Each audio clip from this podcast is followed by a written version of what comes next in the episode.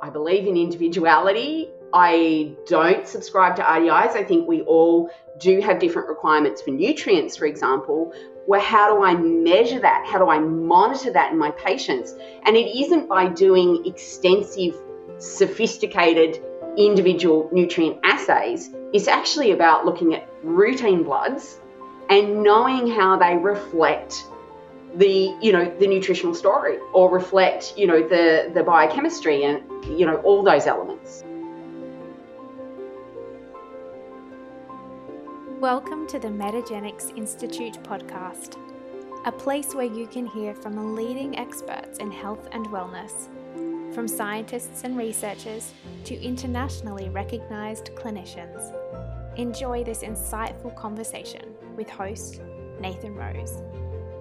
Hi, everyone. Welcome to Metagenics Institute podcast. I'm your host, Nathan Rose, and today joining me from Mullumbimby is Rachel Arthur, nutritionist and naturopath. Hey, Rachel. Hey, Nathan. How are you doing? Very good. And yourself? Thanks for uh, joining us. Um, so we're here today to talk about pathology testing. This is something you really focus in on. Uh, I know in functional medicine we like to often do more functional tests and perhaps maybe gloss over uh, pathology testing, but you've really focused in on pathology testing to to gain a lot of information and clinical gems out of that. So I'm really looking forward to having a conversation around that.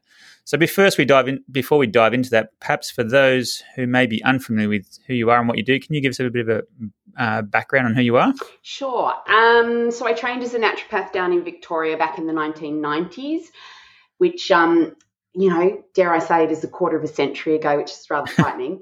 Um, and after practicing and working for some years, I and uh, popping out a, a, set of twins, I then um, returned to study up in the Northern Rivers area at Southern Cross University, where I did my honours thesis looking at methods of zinc assessment um, used by Australian naturopaths. And really, there was kind of, um, I think it was a tipping point, really, or, or um, a real catalyst because I was under the supervision of um, Dr. Tini Gruner. And she and I were uh, very kindred spirits. We were both really interested in how we might use pathology, mainstream pathology, and what biochemical insights that would give us about patients. And so we really learnt off each other, bounced off each other, and started teaching students at SCU right. um, these sort of um, you know, tools really, and and kind of yeah, look, looking at how they could apply those tools to really get more of an insight about what was going on for their patients. So yeah, that was kind of the birth of everything else, really. I never had any training myself in my undergraduate. Lab tests were not something that were mm. remotely looked at back in the training back then. Um, but you know, Tini sort of fueled something that was already a little uh, fire in me to pursue this area.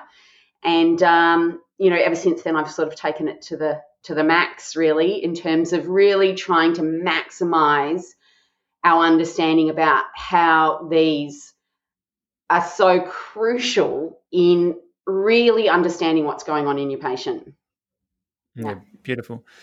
So yeah, you're finding value from sort of focusing on the, the fundamentals, and uh, you gave a great talk at the NHAA recently. Um, but also within that, there's obviously nuances around testing. So before we dive into the the, the, the weeds with it, is there an overarching perspective you have? Like, how do you go in? How do you sort of approach this? Like, or what's a naturopathic perspective of assessing or understanding blood tests? Well, I think I think that's a great question, and I think that's one we all have to answer for ourselves before we dive into anything. You know, we, if we're going to look at labs, we really have to say, how does this fit within my practice? How does this fit within my understanding?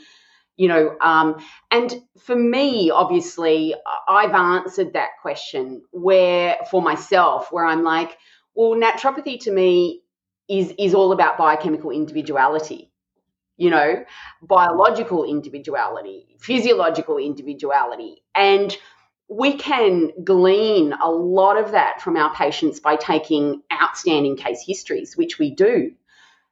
However, we're also under that umbrella term of holistic practitioners. And I'm like, well, don't we want the whole story? are we going to get the whole story from a case history, no matter how good it is? Mm. How does, you know, uh, does every kind of pathophysiological process, even in early stages, manifest in some sort of health narrative? No, it doesn't. And yet I want to be um, somebody who works preventatively. I want to be somebody who works holistically. So for me, it's like, oh, this is a no brainer. I want all the information. I want to see people for the individuals they are. So, for example, Nathan, in concrete terms, I don't subscribe to RDIs. Now, I'm sure I'm not Robinson Crusoe there. I'm sure a lot of us understand the pitfalls and the limitations of nutrient RDIs. Well, how then do I determine if my patient is adequate in terms of a given micronutrient? Like, am I just guessing? Am I just waiting for signs and symptoms of a deficiency associated presentation? Signs and symptoms have incredibly poor specificity for a lot of micronutrients. The lag time is enormous. Think about iodine deficiency. How long is it going to take for your patient to present with a goiter? You know? Um, and, and did we want to wait that long? And also in terms of specificity, you know, the overlap in those deficiency pictures is enormous. So I go, well, I believe in individuality. I don't subscribe to RDIs. I think we all do have different requirements for nutrients, for example. Well, how do I measure that? How do I monitor that in my patients? And it isn't by doing extensive, sophisticated individual nutrient assays. It's actually about looking at routine bloods and knowing how they reflect the you know the nutritional story or reflect you know the the biochemistry and you know all those elements. Yeah. Mm. that's really well said. So in your talk you um well first before we, we dive into the details one other thing i wanted to cover off is um, reference ranges and decision, decision limits. Can you explain both? And also how does science and research come up with these you know um, cutoffs and, and ranges yeah, it's such a good question because when we look at patients' results, we are forming a comparison. We don't intuitively know what's a good number, what's a bad number. So we are comparing to typically a reference interval or, as you say, a decision limit that's there on the report side by side with your patient's result. And so the first thing that we should be spending a lot of time scrutinizing is hang on a second, where did these come from? How were these derived? Who do they describe? Or what do they describe in people? And so there's really three main um, methods of determination, which is uh, decision limits, as you mentioned, which is a scientific consensus about what so called healthy looks like um, in populations. So that is, you know, the classic example is fasting lipids or CRP. We're told that, you know, CRP should be less than five in the general population. Um, the, the thing to think about with that is uh, less than five for what? Uh, less than five, you know, to prevent a primary cardiovascular event, yeah. Um, but is just 4.9 okay for somebody you know, day in, day out as a value. No, it's not. So we have to just scrutinize that idea of these health goals a little bit further as well. The major things that we're using as comparators is really reference intervals that are descriptions of patient results. And those descriptions could be uh, patient results from that private lab. That's called in house mm. determined. Or they could be using a larger cohort, like a national cohort or an international cohort. And whether, whether it's in house or what we call externally derived uh, reference intervals, they basically just plot people's results and then they take the minimum from what they call the fifth centile and the maximum from what they call the 95th centile. So, really, it's just a descriptive process. They say, oh, this is where people fall. And inherent in that is the academic, you know, completely artificial notion that only 10% of the population at any given time is going to be unwell And you just go, oh, that's um, who came up with that? like, that's a curious idea. Um, so in any given, you know, value, we just say, oh, well, you know, uh, we expect 10% of the population to fall outside of the reference interval with this particular result. Um, are more than 10% of the population unwell? Yeah. So, so it's really interesting to think about how they really are just descriptive. And then what are they describing? You know, they're describing um, our current population. And so, as you know, that really is often reflective of what I call the new abnormal. So, with certain things that uh, parameters and uh, you know bio- biomarkers that move or are influenced by adiposity, they're constantly moving those goalposts from one decade to the next to reflect the new abnormal because the population and and the private labs uh, sample uh, patients they just keep getting fatter um, and so we keep moving the goalposts. Mm. So hmm. that's really interesting to think. Well, it's all very well to get this lovely printed report and have this uh, convenience of, of this reference interval beside my patient's result to form some sort of a comparison. But who are we comparing ourselves to? Is that giving us the insight that we need? Does that in any way describe healthy? Yeah. So there's a couple of markers that you uh, discussed in your presentation, and I wouldn't mind going through here, where perhaps the, as you said, that that's the new abnormal. Have you created sort of a, better a better normal for your patients? Um, so the first two I'll start with is uh, liver enzymes. You obviously have a huge interest in, in liver function, liver enzymes. Yeah. Um, GGT, which is gamma glutamyl transferase, if I can remember off the top of my head. Um, something I've been following off and on over the years because it's been linked to environmental toxicity um, outside of like you know uh, excess liver, uh, excess alcohol consumption, and so forth. Um, and you provided evidence how it's that, that the median has really shifted over the years from the 1970s. So yeah, can you add to that and like do you have a bit more of a a, a, a, more specific threshold for where you'd like to see your patients?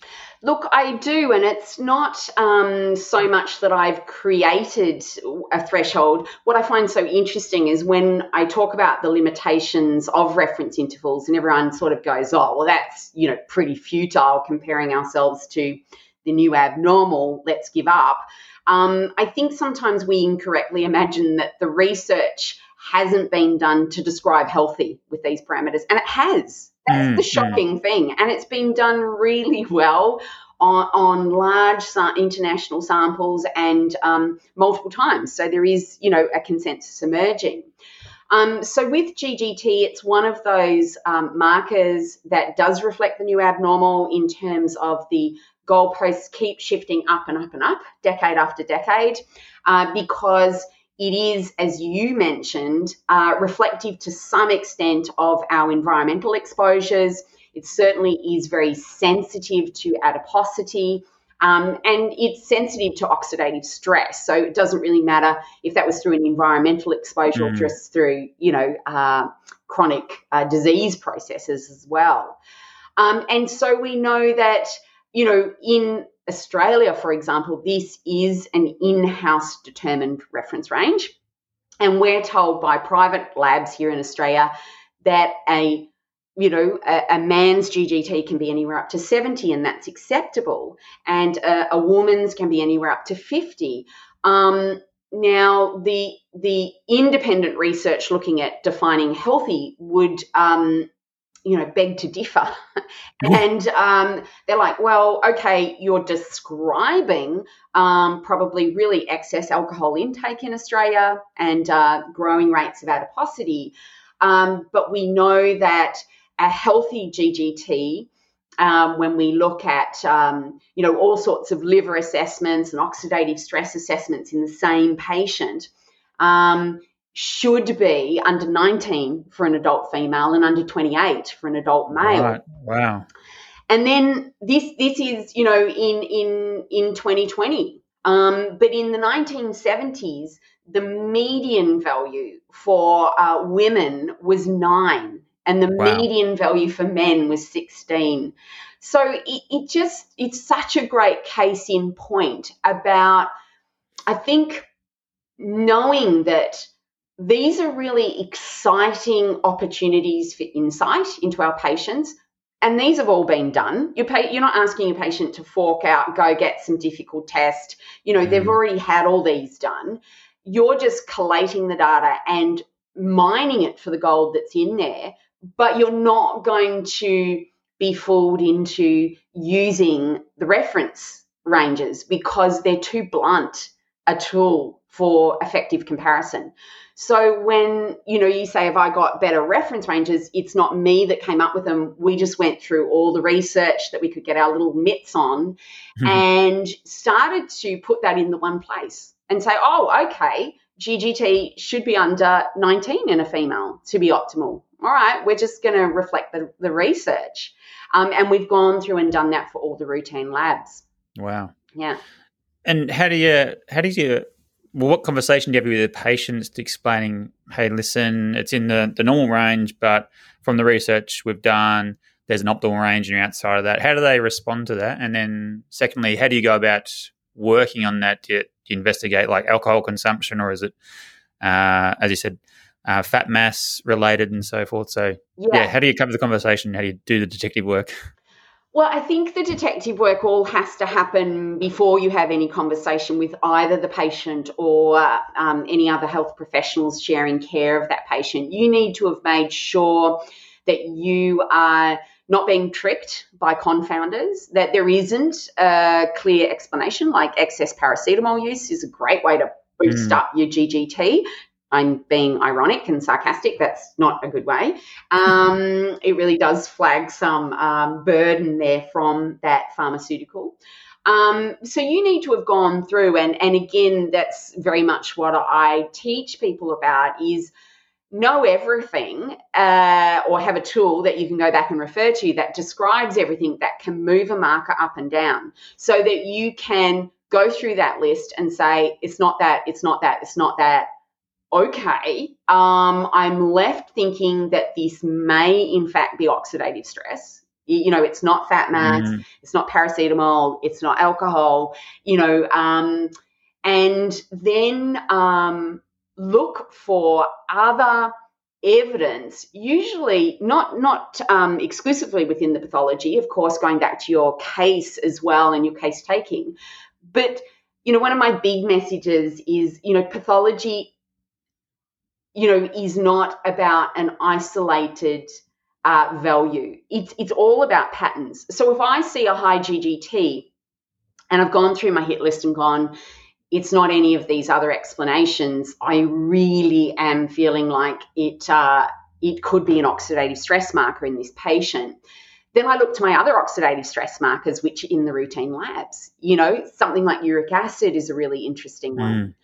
Um, so yeah, so pathology happens in in patterns, and you would expect to see some congruence. You know, you expect to see some some uh, you know other chapters to the same story there in the patient's blood work. Having that conversation with patients is interesting. I don't go through every result and say, "Let me tell you how your doctor's wrong," or "Let me tell you how the you know pathology company is wrong." I don't see any mm. value in that.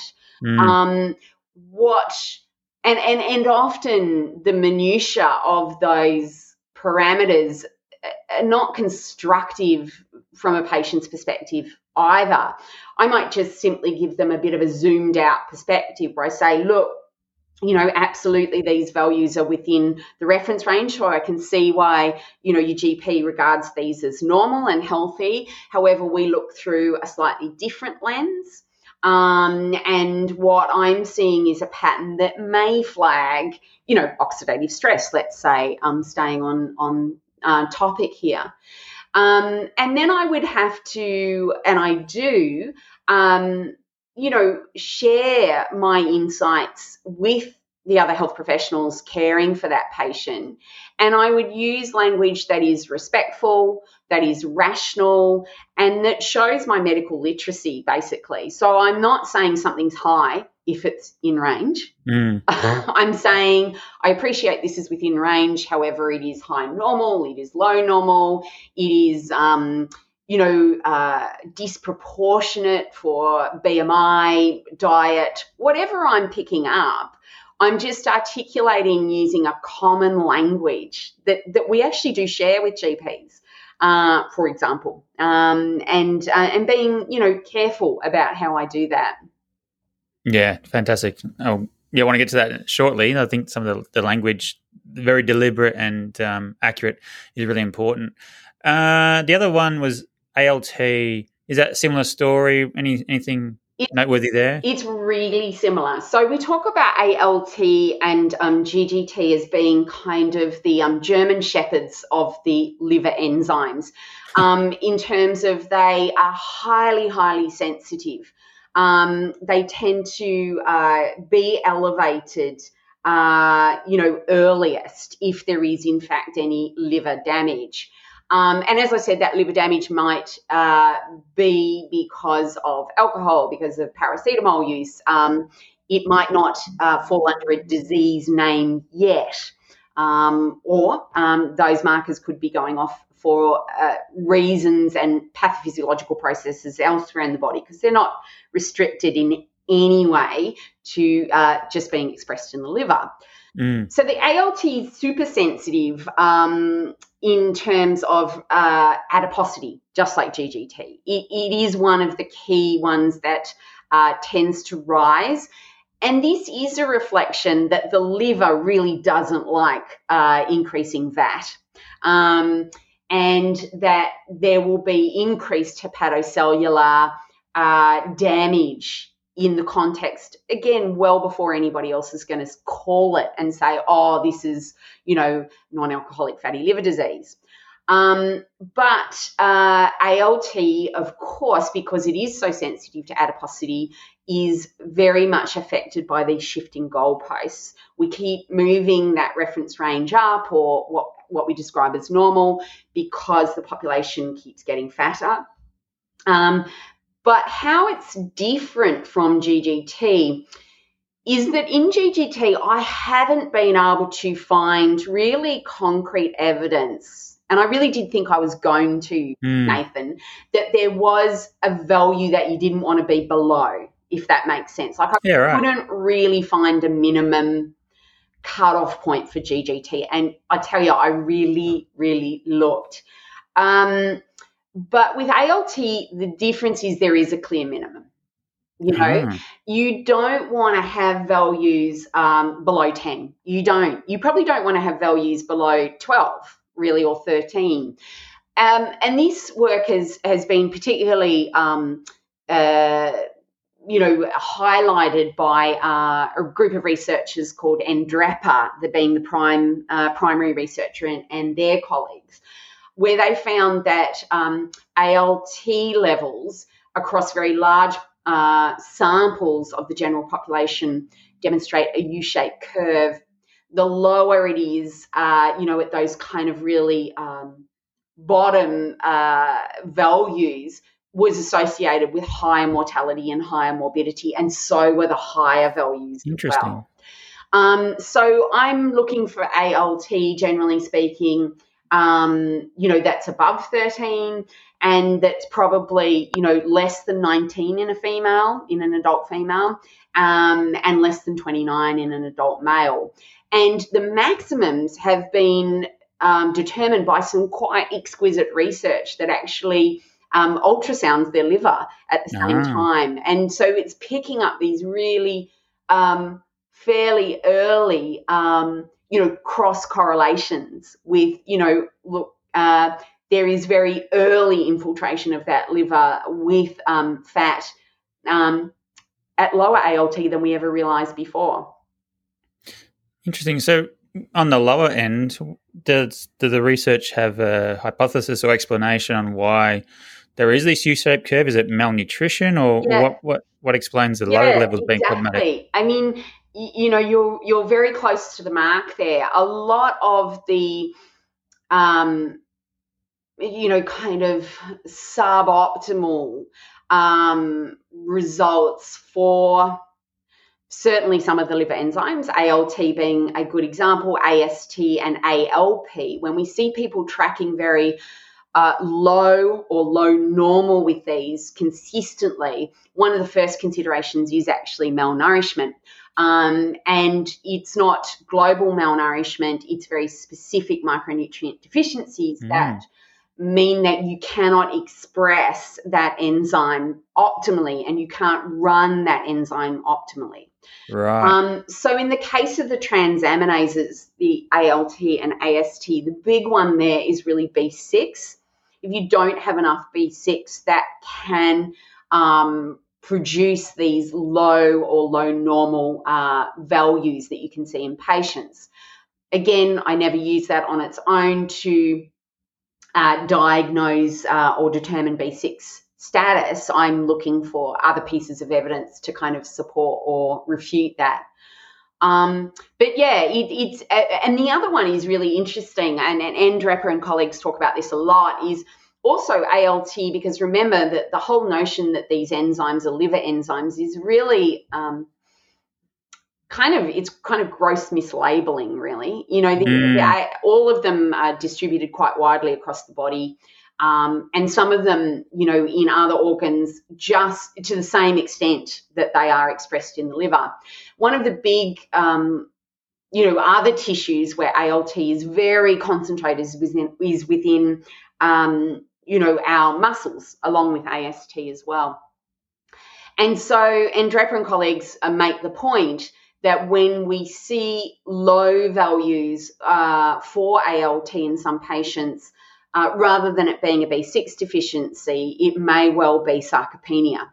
And they right. talk about this particularly in older cohorts as well, and how the more sarcopenic an elderly patient is, the higher their mortality, as we know. Um, so, yeah, it's an interesting sort of tie in there. Fascinating. Yeah. Um, this is probably well known by our audience, but maybe just worth reiterating. CRP, uh, you're probably a bit more um, pedantic, is probably the wrong word, but have a, a narrow range, like less forgiving of yeah. um, elevated CRP. What, mm, what's your sort I ha- of? I have been told at times I'm less forgiving, Nathan, and I, I, will try not to take that personally. um, look, the as as we mentioned before, you know, the decision limit in patients who um, or individuals uh, who haven't had a cardiovascular event um, is less than five. We're told anything less than five is fine. Um, but again, the research has been done um, that to to clearly demonstrate that in that same group, really uh, above one requires an explanation. You know, it's not less than five is mm. dandy. It's actually, well, if you had, you know, a, a value between one and five and you um, exhibited that, you know, uh, over multiple, you know, uh, time points and data collections, then really you have some chronic low level inflammation at play. And um, that's not healthy you know so yeah there, there's very clear data that says no you know unless you're acutely well uh, unwell at the time of the blood draw your crp as an adult not as a child as an adult should really be under one. Okay. And i suppose it comes down to your other tests and patterns and recognition to determine what could be responsible. But um, what are some of the, the common things you find that could explain that suboptimal crp yeah, so look, CRP is such a good one, but it's so fallible, like all inflammatory markers, I have to say. I, I think, you know, we get a little bit um, relaxed where we go, well, we checked the CRP and it, it looked okay. So, mm. so there's not inflammation. I'm like, oh, not quite, because CRP reflects a, a fairly narrow niche uh, inflammatory story in some ways. Um, you know, it, it has to have um, you know, quite, um, you know, interleukin 6 um, elevated at quite a level to trigger, you know, right. a rise in CRP. Um, so, you know, what am I looking at um, as explanations for somebody who sits under five but doesn't sit under one? And you're going, well, you don't have an inflammatory diagnosis. Um, it's things like adiposity, of course, um, smoking, um, exogenous estrogen use uh, will um, drive up the CRP a couple right. of units in most women. Things like, uh, you know, dysbiosis, really marked stress can do it, and insomnia mm. can certainly elevate the yeah, CRP. Yeah. Um, you know, uh, chronic mild metabolic acidosis. You know, there's quite a long list, and then you think about the individual who has more than one of those. You know, which which is going to be a lot of our patients. So they're just carrying a little bit of excess fat and they're in, on exogenous estrogen. The research shows that, you know, the CRP will reflect those two individual drivers kind of exponentially. Yeah. Yeah, it's fascinating. Yeah. All right. Um, so in contrast, um, are there any analytes or tests that you feel conventional, you know, ranges are, are pretty good and in, in um, functional natural medicine, sometimes we do get you know fixated or believe that there's this optimal range. I'm thinking like I've probably done a bit of a, a 180 on the thyroid markers over the years where TSH, you know, in that sort of two or three is actually fine because if you lower it lower it down to the below two, they don't seem to have any benefit.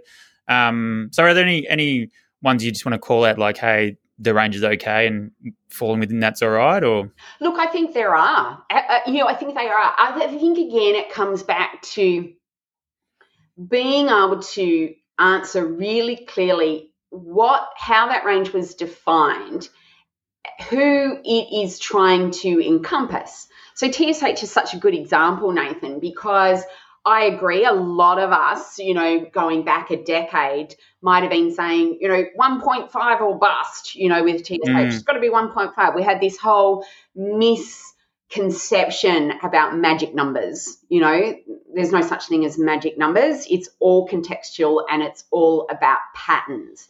So you have to remember that the TSH uh, reference range is one of those ones that is what we call uh, population distribution. That's how it's been determined.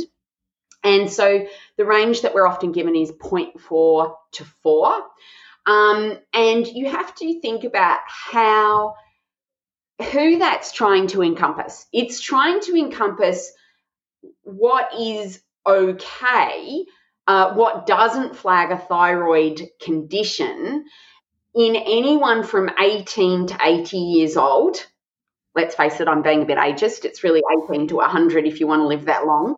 um, it is trying to encompass individuals at any BMI it's trying to encompass uh, what would be deemed reasonable and not indicative of a thyroid disorder for any individual, no matter what their other illness, right?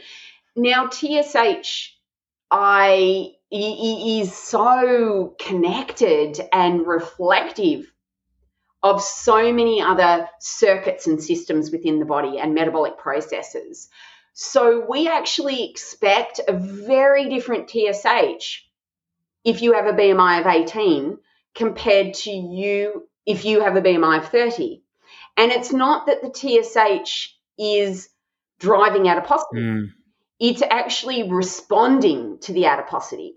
So if I saw someone come in with a BMI um, of 30 or above and their TSH was 1.5, I'd have a fit, Nathan, because their HPT, uh, HPT axis has actually failed to respond yeah. appropriately to the adiposity and the inflammation. It should be much higher because of their BMI.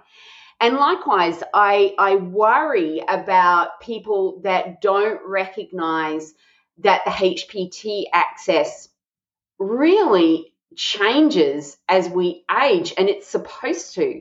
Again, if I see someone in their 70s and 80s that have a TSH of 1.5, I, I'm panicking just quietly because that is not, according to the research, a good in, a good marker for them.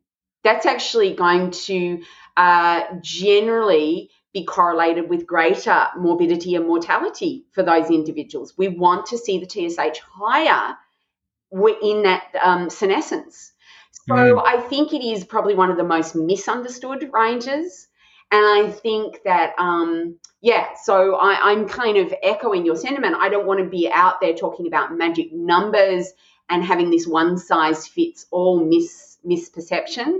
Um, and I see why, you know, the range is 0.4 to 4 because mm. they're trying to encompass all of those individuals in the population. Mm. Yeah. Fascinating. All right. Um, there's a couple of blood test and analytes that I noticed from your talk, and um, I, I, as I understand, will be much more explained in detail in your course that's coming up. Um, that I've sort of put under the banner of hiding in plain sight. There's, I suppose, they're, they're tests which are stereotypically or have their sort of stereotypic function. But outside of that, you can also glean some information around people's physiology. Um, you mentioned earlier uric acid jumped out at me. It's something that you you show an interest in, and something I probably admittedly would sort of skip over reading a blood test. But yeah, what what can you tell from uric acid? Oh, uh, so much. uric acid is so interesting, right? Because you're so on the money we've relegated it to being a renal marker. We go, it's a renal marker. You know, you've either got gout or you haven't. You mm. know, or you've got renal impairment or you haven't. And um, I'm like, God, it's just such a good example of how underutilized these results for our patients are. Um, uric acid, um, as you would know, is this kind of incredibly um, uh, dynamic, uh, almost ubiquitously distributed molecule that is sitting uh, kind of between two teams in the body. It is actually one of our um, most prevalent, if you like, or most concentrated and, and profuse antioxidants in the blood. Um, it, it, makes a really big contribution to our anti- antioxidant defense system. Um, but it can actually swap teams. Um, and in so that's its behavior outside the cell, let's say, um, and in the blood. Um, but inside the cell, it's uh, very likely to be an oxidant. Um, and this is the case that it leans more towards being problematic and contributing to oxidative stress when we see somebody sit high normal over a long period of time or high. Um, so uric acid is fascinating, and uh, both in terms of that sort of global kind of you know capture of one aspect of this antioxidant oxidant balance in an individual. But i know one of your areas of interest and absolutely mine is how peripheral uric acid correlates perfectly with central nervous system uric acid. Mm. And that's not something we can often say because the central nervous system is such a unique environment.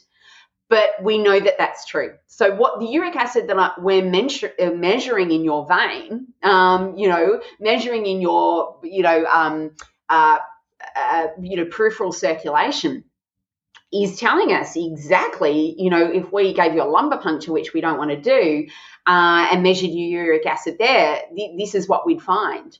And uric acid is a really important molecule in brain health.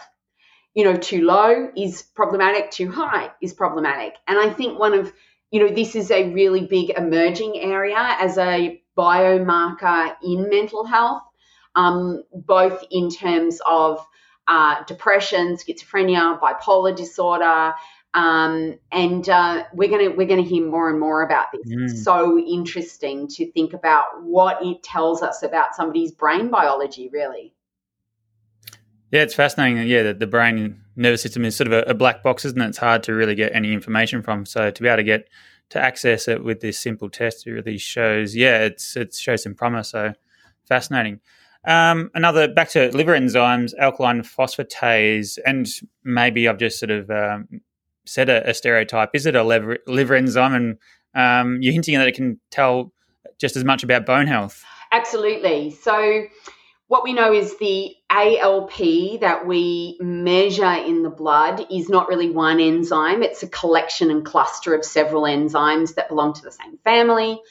Um, and in a typical uh, you know, um, capture in any patient 45% of what you're actually measuring and calling ALP came from the liver, 45% came from their bones, right. and about 10% came from their intestines, hmm. um, which is interesting um, because it's an intestinal expression and version of this enzyme.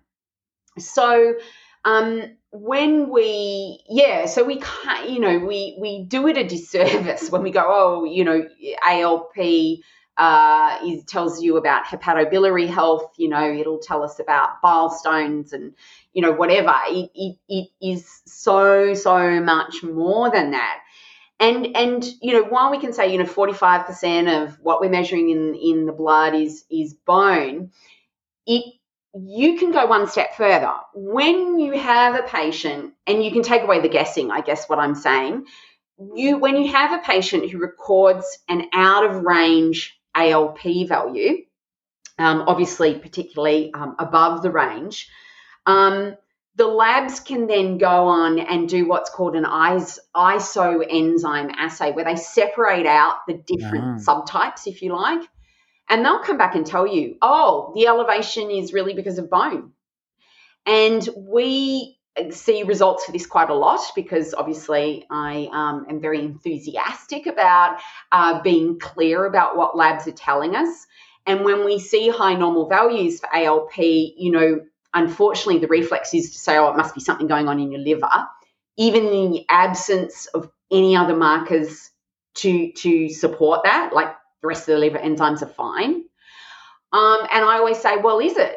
you know, and I'll give, you know, those, those um, GPs that I'm sharing care with a very gentle nudge and I'll say, oh, do you think there might be value in, in actually running the isoenzyme test so we can be clear which form of ALP, which origin is actually the source of this. I almost always uh, uh, am looking at those results going, yep, it's their bone. And um, I had a feeling it was their bone uh, because of the rest of their pathology mm. story that I mm. can see. So cool. Yeah. And another one, finally, I it piqued my interest uh, several years ago when I heard Dr. Dale Bredesen describing this as a marker for inflammation in his Alzheimer's patients, this albumin to globulin ratio. I haven't looked into it much, but well, first of all, can you explain these two proteins and how does that relate to inflammation? Oh, such a big topic. such a good question. Um, I think I was probably listening to the same talk when I heard it was Dave Jenkins. Is that what you said? Talking or uh, Dale Bredesen. Dale Bredesen. Yeah. I think I heard his protege Dave Jenkins talking exactly. about the yeah. Bredesen protocol.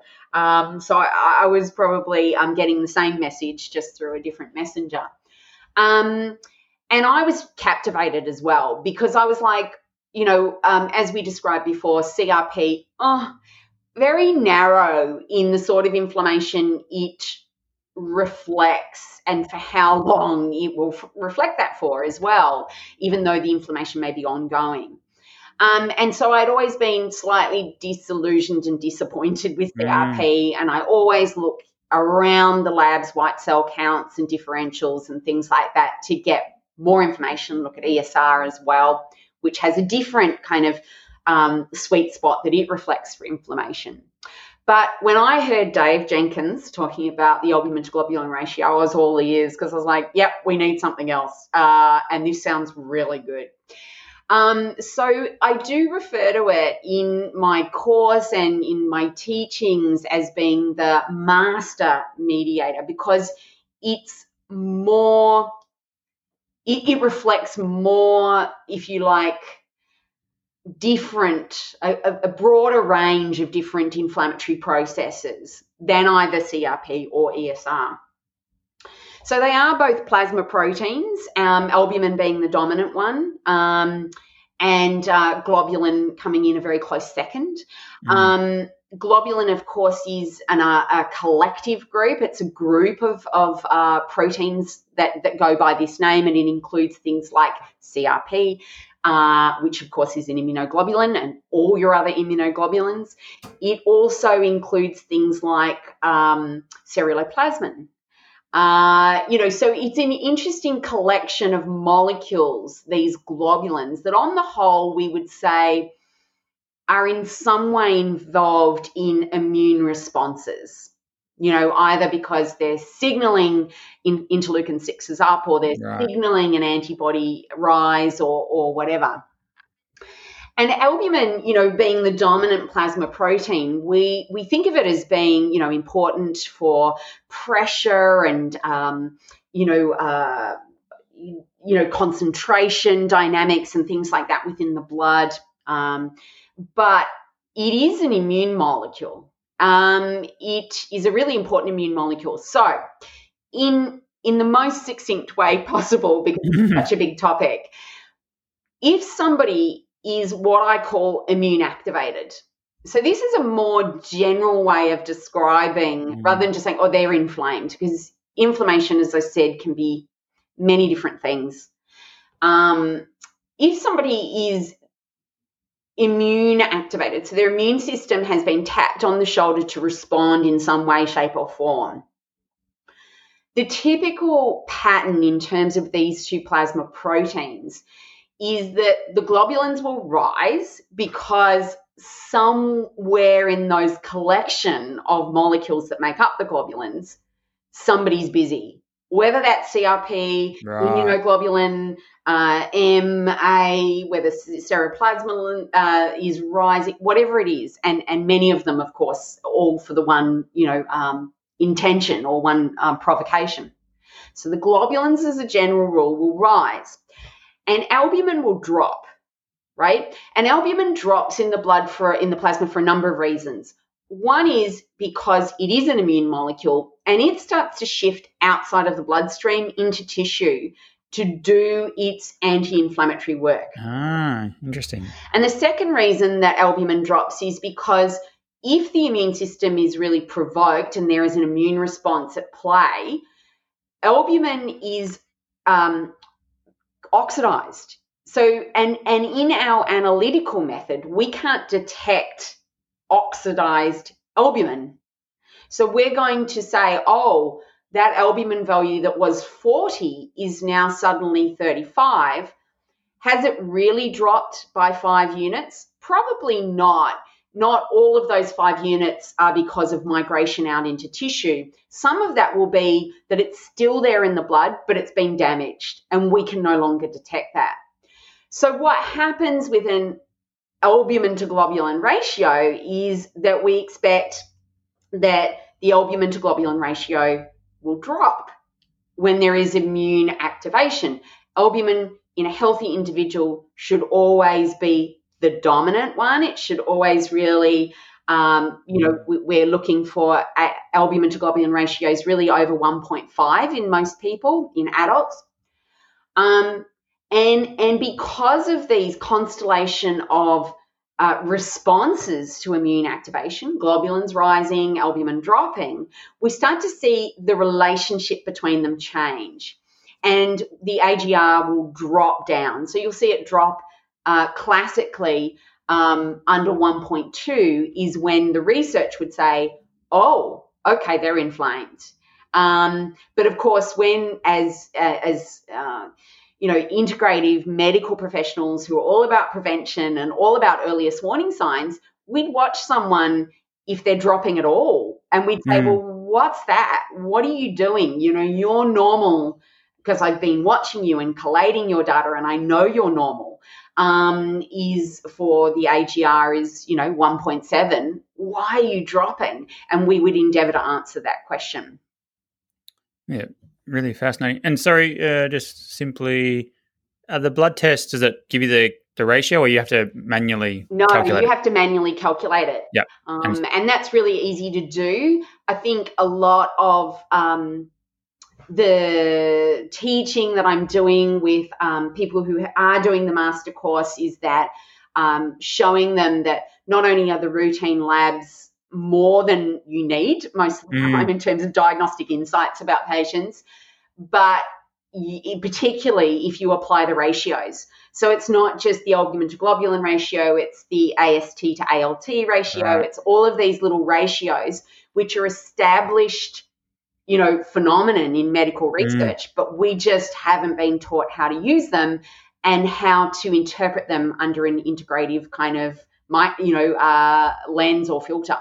Yeah, yeah. yeah. All right, the last area I want to talk about, I want to use perhaps that ratio as a segue. You mentioned that the patient often has sort of has like a, a set point. Some some parameters, not all. Uh, obviously, some fluctuate, um, but there are many parameters that there's sort of like this.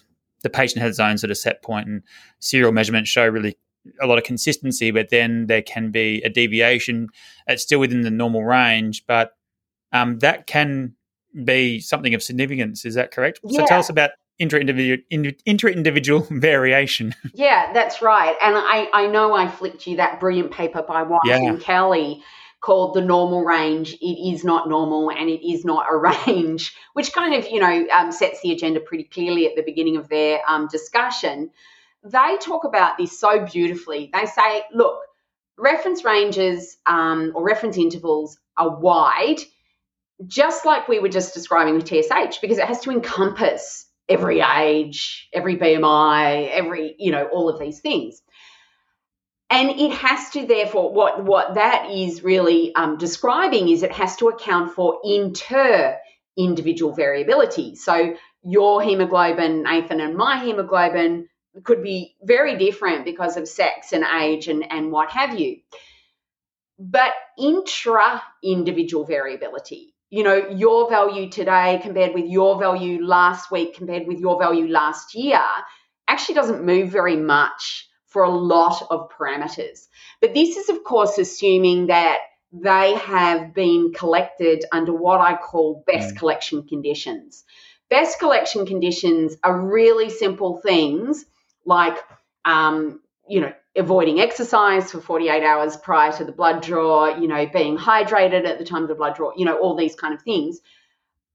Even though they sound so simple, they will run amok with messing with the results that you see in a lot of parameters for patients. So, in the instance that best collection conditions have been reasonably adhered to, you know, we use, we have a template that we share with all our um, master course participants that's quite dynamic and interactive. It's got lots of little tricks and lovely bristles that my clever uh, engineering son uh, built in there because I have no knowledge in this area. Um, and it um, does things for you like it gets you to uh, record the collection conditions so you know uh, what was going on and what potential confounders were, were at any time point, and it shows up which parameters are likely to be tricked if you haven't met best collection conditions. But it also encourages you to collate people's data. So it's saying, well, Nathan, you know, you've probably had blood tests since the age of what, you know, 15, maybe maybe 18. Let's bring all those in because they were probably all done by commercial different commercial labs mm. over, you know, however many decades. Let's bring them all in and let's put them side by side so that we can find your normal. And then we can watch it. And then we can see that there are deviations of in your labs that still are within the reference range. So no GP looking at an isolated value is going to pick that up. No naturopath looking at an isolated set of data is going to pick that up. But I'm going to pick that up, and my master course participants and trainees will pick that up, and alumni because they'll go, "Oh no, eh, eh, Nathan, your hemoglobin is consistently in the 140s." So I need to know why suddenly it's in the 130s. That you know, you've never been in the 130s mm. over 20 years of you know um, having blood tests occasionally done. Um, so you know, is 130 um, you know within the reference range for men for hemoglobin? Yes, it is, but it's not your normal. Um, and Whyte and Kelly say, bingo, here's something at play this is what you watch for. The intra individual shift is the most meaningful a lot of the time. Yeah, fascinating. Um, and I do appreciate if 15 plus 20 years makes me only 35. I was just thinking, oh, I don't actually know how old you are. I've got to be careful with this. I'll take that. um, so, yeah, which of the other it's it's amazing. It's obviously a fair bit of work. Um, there's a lot of scrutiny goes involved. Again, are there some that you're more watchful of than others? Like, um, you know, glucose. I don't know, might fluctuate, but iron obviously is that a harbinger of you know some red flags that could occur if there's dips and elevations? Look, I think so many are, and I, I think that you know, yes, okay. Uh, one of the ones that um, I bring to a lot of people's attention is the hemoglobin and the hematocrit because erythropoiesis is actually quite sensitive. It's quite an an insightful. It's it's a real opportunity to look inside about a whole quite broad milieu of what's going on in that patient in terms of nutrient provision, um, you know, um, sex hormone levels, um, thyroid competency. There's all sorts of little insights that erythropoiesis um, is reflecting. And so when you find someone's normal and you see it suddenly shift, you're like, oh, hello. Um, bone marrow detects a change. Mm. You know, um, let me go through my hit list and work out what change, in fact, that is, whether it's your testosterone or your T3 or, you know, your renal function or your B12 levels or whatever it is. Um, but I, I wouldn't limit it to, you know, the FBE. I think so many of these markers, once you know them well and once you understand the the the poignancy of of intra-individual shift, you'll know that, oh gosh, you know, just a sudden sh- you know, intra-individual shift in in many of them, you know, could, could be a real alarm bell. Mm, you know, mm. even when they're still within reference range, it's a very early alarm bell that a process is at play um, that that's making its presence felt. Yeah. yeah, and I suppose it's a bit of a, a skill and a, a, a, habit that you practice. The more you do it, the quicker you get it, the, the better you get Absolutely. identifying these. Yeah, Absolutely. and you know, I think that initially the the you, you know, it just can be really seem so voluminous, the information. But again, when you're using our template and you get in good habits, the story starts to show itself quite readily. Oh, mm. okay, yeah, okay, that's the pattern. You know, oh, yeah. okay, I can see the individual shift. It's made it really, really clear. Yeah, yeah, yeah. Uh, Rachel, I could talk all day about this, and I can understand why your course goes for was it twenty four hours. So, um, yeah, let's let's wrap it up and tell tell us everybody, the listeners, about the course and what you have on offer. Okay, so we ran um, this course called the Master Course in Comprehensive Diagnostics last year over six months, and we had an incredible number of participants overwhelmingly naturopaths and nutritionists, but a really impressive number of doctors as well, which was absolutely thrilling to have them on board. Um, and over six months, we covered the routine labs. So, the routine labs being electrolytes, renal markers, liver enzymes, lipids and glucose markers, immunology, which includes things like albumin to globulin ratio that we mentioned, um, and uh, hematology, which is all about the erythropoietic patterns that I said are so, so interesting. Um, so we delivered that over six months, and it got I, you know, I'm gonna I'm gonna blow our own trumpet here, Nathan. And you've seen some of the exciting graphics and animations that go yeah, with our presentation. Very impressive. I'm very lucky to have an amazing team, and you know, it, it got rave reviews. People said this is just it's a game changer. My whole practice has changed. Um, you know, and and the people who come to see me have grown, and my relationships with GPs have suddenly just taken this enormous step forward because I've established and cemented my credibility in their in their eyes because I, I'm I'm literate, I'm lab literate. I know how to use this and I know how to talk to them about what I'm seeing. Um, so not everybody, um, you know, got the opportunity to do the six months with us. And uh, let's face it, not all of us have six months. There's a lot of people out there who missed out and who want the knowledge, um, if not yesterday, then right now. So we've compressed the course. It's still all the original content, um, but it's delivered across six weeks. So it's for the people who love the idea of accelerated learning. Um, it is so. This is a watch party that is facilitated by me. I'm there live during the replaying of the videos, and then Ah. I answer your questions live. Oh, great. Um, and so it starts in July and it runs, you know, we're doing one session every week. That they are long sessions, they're about three to four hours. Um, and uh, we share our dinner together. That's what I keep telling people. We'll do dinner together. Yep. Um, and um, then I answer you, you questions live as well. So that's the watch party, but people can do the same course in their own sweet time. We have it as a package as well Ah, okay. where people Yep. can do it, you know, over six months if they Yeah, want yeah. to. Yeah. And uh, bad pun, but when's the decision limit to purchase the uh, watch party? When does that Um, expire?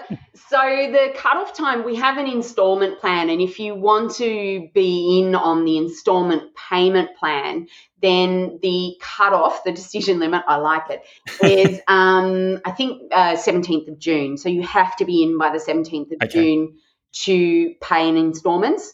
If you're happy to pay full price, then we are taking payments right up until the day.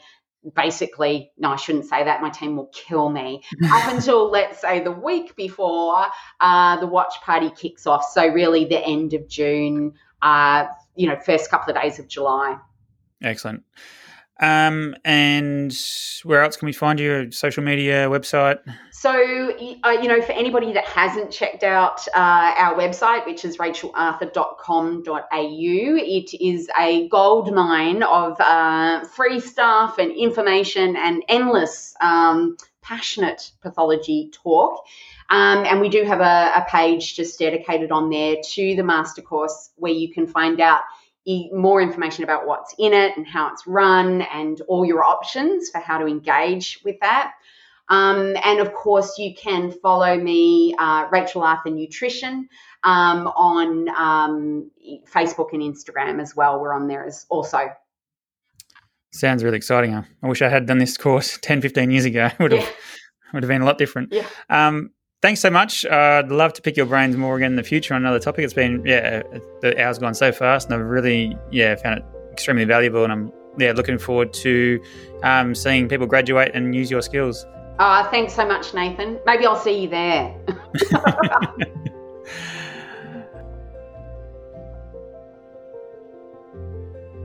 For useful links and resources, make sure you check out the show notes. The information provided in this episode is for educational purposes only and is not intended to be a substitute for health and medical care. Always consult a healthcare professional for medical advice.